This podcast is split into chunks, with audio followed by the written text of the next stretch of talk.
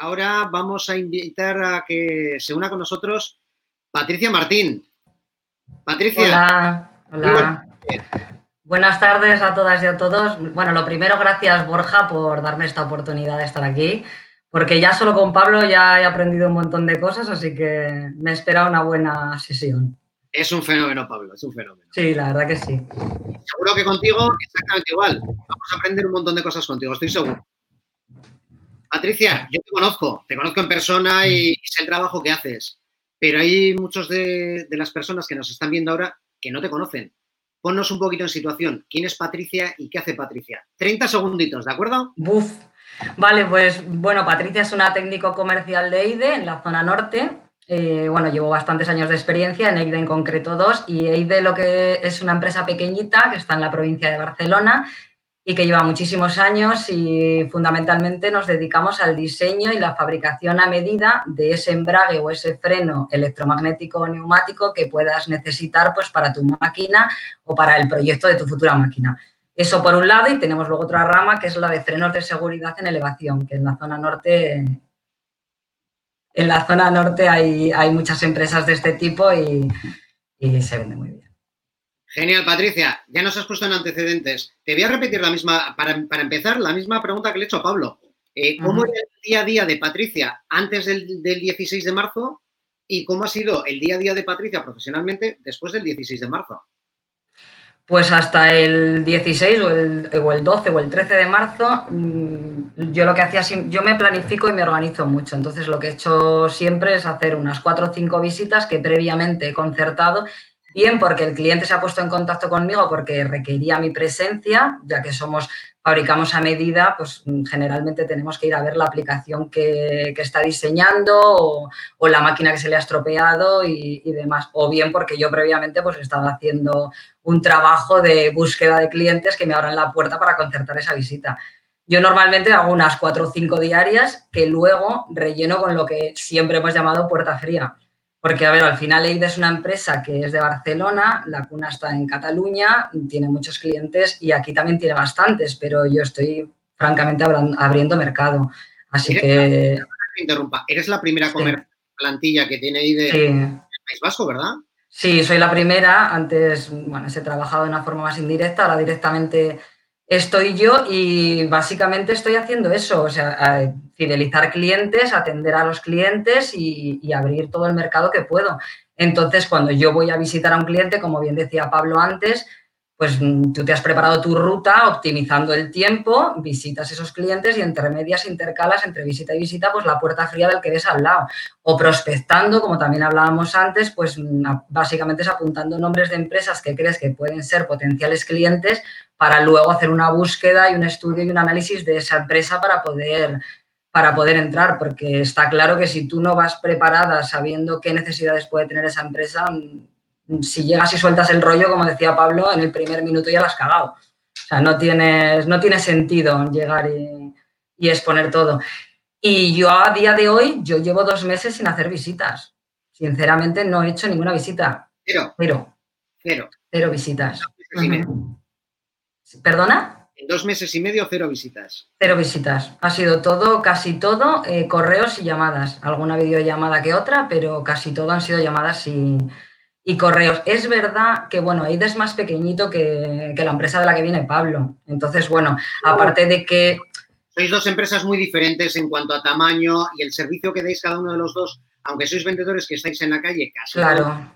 sois, son conceptos muy diferentes. Claro, una cosa es eh, vender un servicio y un mantenimiento donde tú creas la necesidad al cliente y no, sé, y, se lo puedes vender en el momento y otra cosa es vender un producto que está simplemente diciéndoles, tengo esto aquí, el día de mañana acuérdate cuando te falte este producto de que yo estoy aquí, de que IDE está aquí, de que te vamos a asesorar en todo lo que necesites y, bueno, te vamos a dar, por supuesto, la mejor calidad y profesionalidad que, que somos muy profesionales, eso seguro.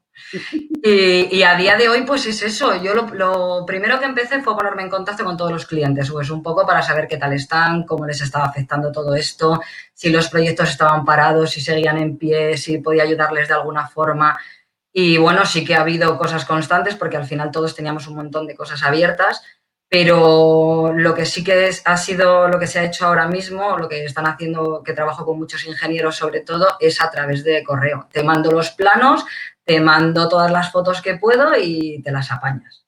Entonces, pues bueno, al final es verdad que hablando por teléfono, cuando hay una confianza, que es un poco lo que hablábamos antes, con lo que habláis con Pablo, cuando ya hay una confianza ya va todo rodado. Vía teléfono, vía videollamada, vía correo te entiendes perfectamente. Entonces, pues bueno, es un poco... La verdad que se hace raro, ¿eh? Yo estoy acostumbrada a estar en mi casa porque mi casa es mi oficina, pero, pero se hace raro el estar constantemente delante del ordenador. Se hace raro y como que se echa de menos. Yo he hecho un montón de menos, por mucho que digáis de perder el tiempo, es verdad y tal, pero coger el coche y, e irte a ver clientes cara a cara. A mí me gusta el contacto, el contacto visual y lo considero muy importante. Sé que eh, esto va a crear un antes y un después, aunque también ya se venía viendo, porque ya se estaba haciendo muchas cosas vía correo, vía mm, teléfono y demás, pero, pero yo creo que esto lo está acentuando muchísimo más y que hay muchas cosas que desde luego vienen para quedarse.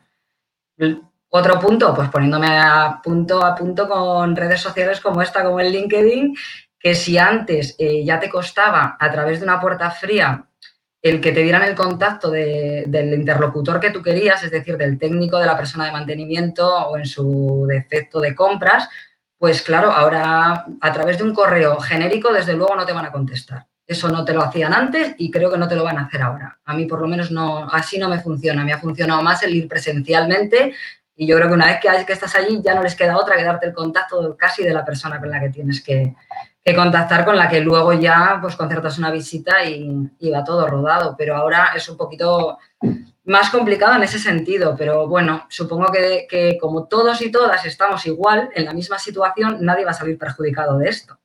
Así que entiendo que tendrá que poner en su parte empresas y comerciales y, y demás.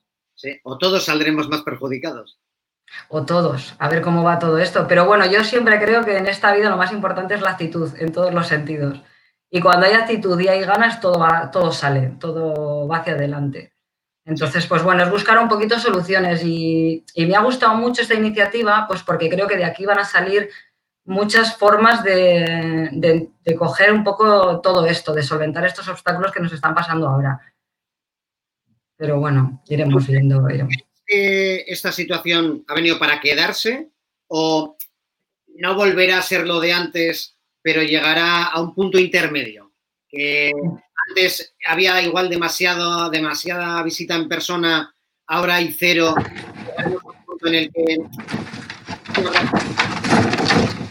No te oigo. Patricia, ¿me oyes? Ahora sí, ahora sí, ahora sí, perdona. Nada, te decía que si crees que vamos a llegar a un punto en el que eh, sea un intermedio entre lo que había antes de muchas visitas y lo que hay ahora, que es casi cero visitas. ¿O se va a quedar casi en el cero visitas?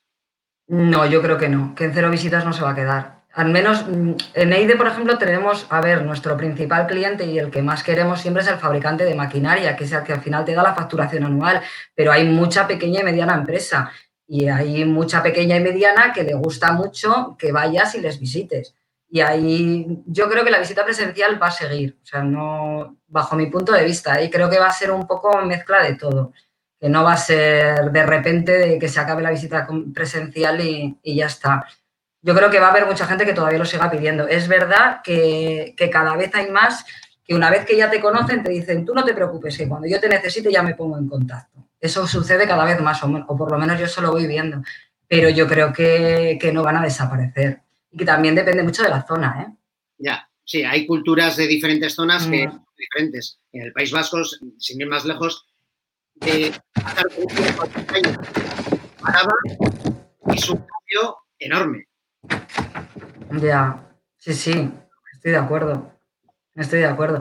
Pero bueno, a ver cómo, va empezando un poquito todo. Yo estoy dispuesta ya a salir corriendo.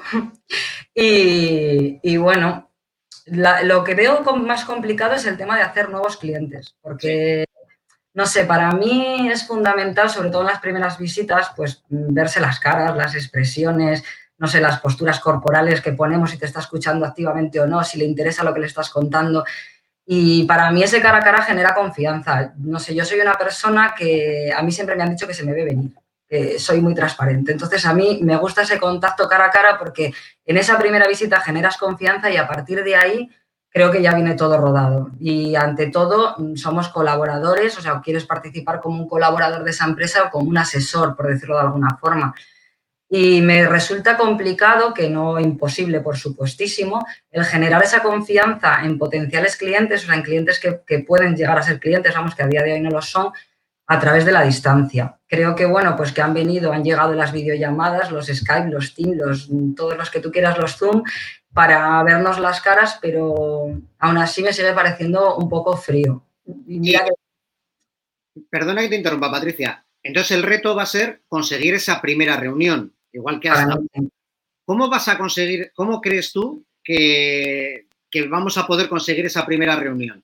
Si antes era complicado, ahora igual te ponen hasta más trabas o, aunque no sea esa primera reunión en persona, al menos que sea en una videollamada, ¿cómo crees que lo vamos a poder hacer? Eh, yo lo que estoy viendo son las herramientas, pues por ejemplo, esta que presentas tú muy bien, que es LinkedIn. A partir de, a través del LinkedIn puedes llegar a esa persona que te interesa de cierta empresa. Es decir, conseguir su contacto para ponerte, pues nunca mejor dicho, en contacto con ella. Que luego ya te responda no es otro tema, pero por lo menos ya tienes a quién, a quién lanzar ese mensaje. Porque, claro, evidentemente tú puedes hacer una búsqueda de prospección a través de muchas web, estudiarlas, analizarlas, pero te va a venir un correo genérico al que tú vas a escribir y no te van a contestar en el 90% de las veces. Entonces, pues bueno, veo muy importante y veo que es complementario a tope el pues, tema de redes sociales de trabajo como puede ser LinkedIn y otras que puedan surgir, pues para poder acceder precisamente a estas personas que de momento no sabes con quién para poder llegar directamente al contacto sin pasar por filtros intermedios. Eso es, eso es. Mm. Patricia, ¿le metemos a Fran? Mm, vale. Venga, lo vamos a meter. Fran, cuéntanos, ¿qué se, qué Buenas tardes, Patricia. Hola, buenas tardes, Fran. Buenas. Muy interesante ¿eh? todo lo que contabas. Yo me siento muy identificado contigo, porque también el tema de la confianza ¿no? que hablabais, sí, ahí en el cara a cara creo que es donde nosotros ganamos y podemos sacar más.